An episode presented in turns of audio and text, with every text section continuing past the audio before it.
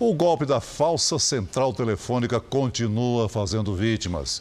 Os golpistas se aproveitam do uso cada vez mais frequente de plataformas e aplicativos bancários para enganar os clientes e ter acesso a senhas confidenciais. Com os dados, os criminosos pedem empréstimos, fazem compras e transferências via Pix. As centrais clandestinas possuem até aquela musiquinha de espera para dar credibilidade ao esquema.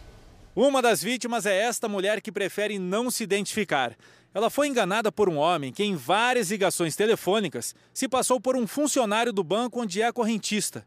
O falso bancário queria saber se a cliente tinha solicitado um empréstimo e pediu a confirmação de alguns dados.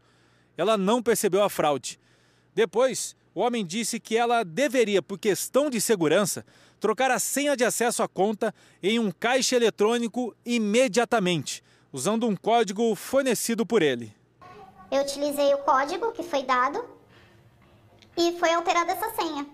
E aí, no mesmo instante, eu inseri o cartão novamente e quando eu já inseri o cartão, a senha já estava bloqueada.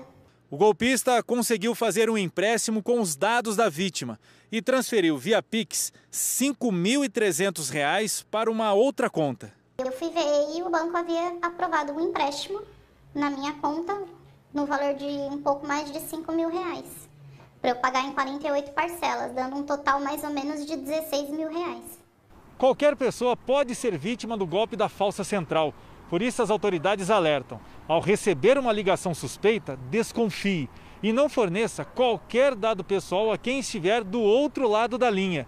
Se possível, vá diretamente ao banco ou ligue para falar com o gerente todo golpe eletrônico ele acaba sendo praticado por um indivíduo que detém algum conhecimento e uma malícia e também pela vulnerabilidade da vítima. E na maioria das vezes ele é praticado quando? Na urgência. O criminoso sempre tem pressa, porque na pressa a gente acaba às vezes se atropelando, não pensa muito. Segundo a polícia, muitas pessoas são presas diariamente por envolvimento nesse tipo de crime. São milhares e milhares de pessoas que se dedicam todos os dias a praticar esse tipo de crime pelo telefone e pela internet. Não há uma quadrilha específica, não. São diversas pessoas de vários estados. Né? O crime não reconhece fronteiras.